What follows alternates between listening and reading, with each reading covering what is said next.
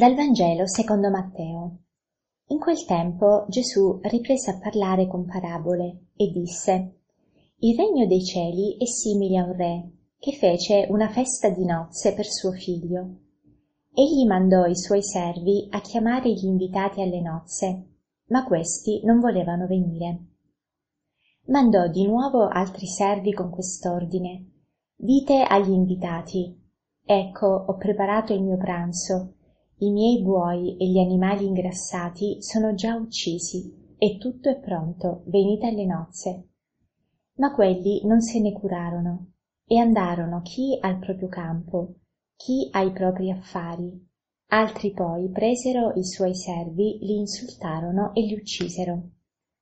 Allora il re si indignò, mandò le sue truppe, fece uccidere quegli assassini e diede alle fiamme la loro città. Poi disse ai suoi servi La festa di nozze è pronta, ma gli invitati non erano degni. Andate ora ai crocicchi delle strade, e tutti quelli che troverete chiamateli alle nozze. Usciti per le strade quei servi radunarono tutti quelli che trovarono, cattivi e buoni, e la sala delle nozze si riempì di commensali. Il re entrò per vedere i commensali e lì scorse un uomo che non indossava l'abito nuziale. Gli disse Amico, come mai sei entrato qui senza l'abito nuziale? Quello ammutolì. Allora il re ordinò ai servi Legatelo mani e piedi e gettatelo fuori nelle tenebre. Là sarà pianto e stridore di denti, perché molti sono chiamati, ma pochi eletti. Oggi il Vangelo ci mostra Gesù mentre racconta un'altra parabola.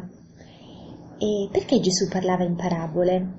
Perché le parabole erano delle storie che partivano dalla vita vissuta, da eventi di cui tutti potevano avere esperienza ed essendo anche piene di immagini, difficilmente qualcuno poteva dimenticarle ma forse continuavano comunque a rimanere nella mente e a lavorare nel cuore delle persone che le ascoltavano.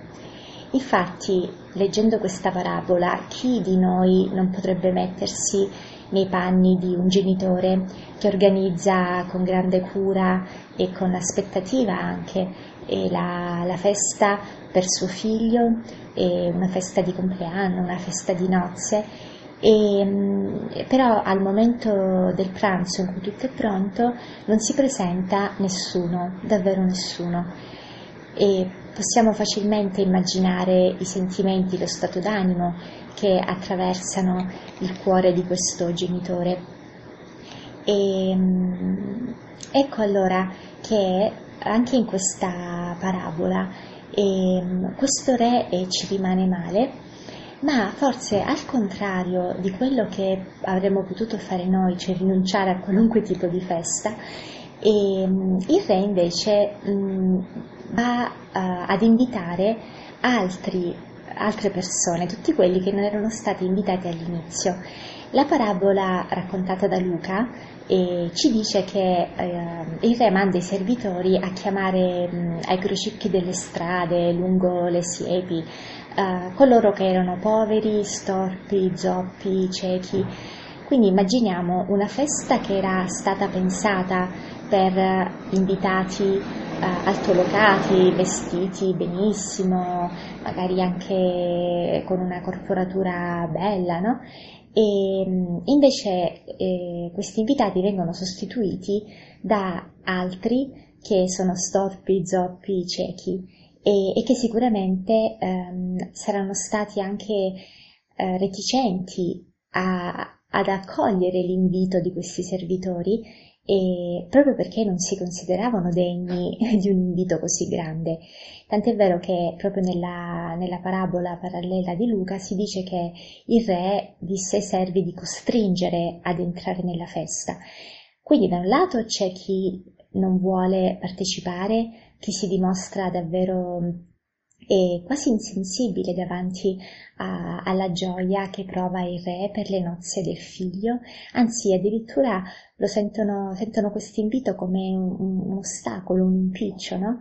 Perché loro in fondo hanno trovato forse eh, una, un piccolo motivo di festa negli affari, e nelle relazioni, nel lavoro, cose sicuramente buone, ma dove pensano di aver trovato tutto Ecco perché disdegnano questa festa um, alla quale il re li invita, perché non la, non la conoscono, non la vedono, non, non, provano neanche ad immaginarla, hanno il cuore chiuso, no?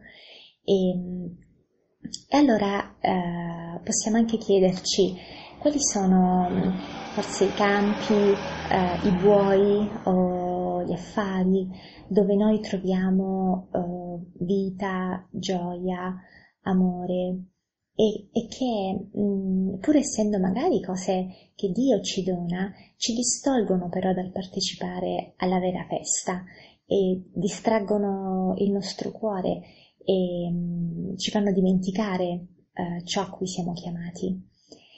E, ed ecco quindi che uh, il, il rifiutare l'invito è un modo per mettersi fuori definitivamente da questa mensa da questo banchetto di nozze, ma la parabola ci mostra anche un altro modo, un altro pericolo che noi corriamo mh, per metterci fuori da questa festa, che quella, è quello di non indossare l'abito nuziale. Leggendo questa parabola eh, così a, a, crudo, e forse ci troviamo sempre un po' sdegnati rispetto alla punizione che il re dà a questo povero invitato che non ha l'abito nuziale. Mm, d'altra parte un povero come faceva ad avere l'abito nuziale?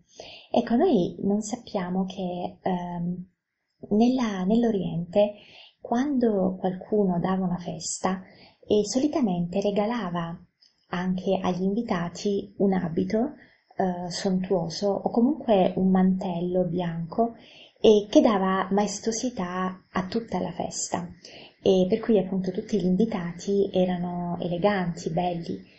Quindi questo invitato che viene scorto senza l'abito nuziale è un uomo che ha rifiutato questo dono che veniva dal re.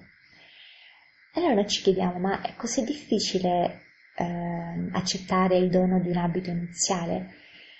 Ecco, se proviamo a metterci un attimo nei panni di quest'uomo, se una persona è umile e si rende conto della sua indegnità e mm, ha toccato con mano la propria fragilità, magari anche il proprio peccato, e si trova davanti a questo grande dono no, della, di partecipare alla vita stessa di Dio, allora accetterà di essere rivestito dell'abito nuovo, di essere lavato, di spogliarsi della, dell'abito vecchio.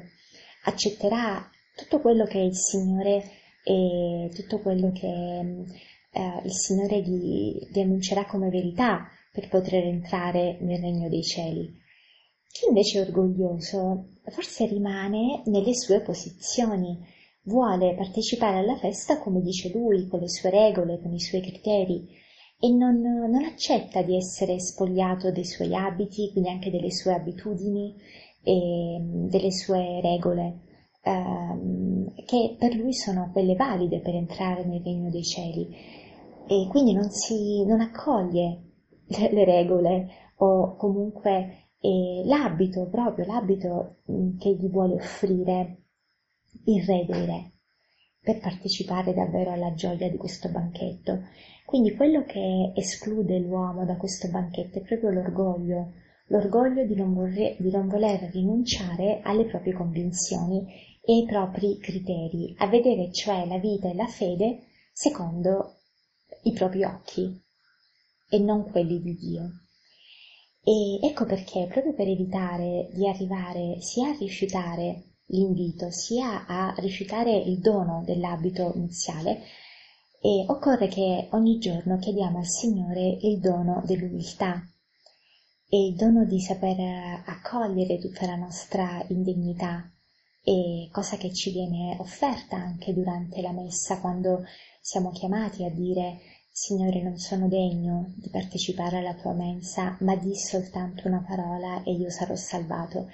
Ecco quindi di, chiediamo al Signore che l'umiltà di riconoscerci indegni e di mm, riconoscerci eh, bisognosi di quella parola di salvezza e di quell'abito che solo il Signore ci può donare, di quella guarigione che solo Lui ci può dare, di quella misericordia e che solo Lui mm, può donarci per redimerci dai peccati, dalle storture e mm, dalla cecità eh, e da tutto quello che ci affligge. Quindi chiediamo davvero al Signore di avere un cuore umile e di poter ascoltare come Maria le parole non temere perché hai trovato grazia presso Dio. Buona giornata a tutti.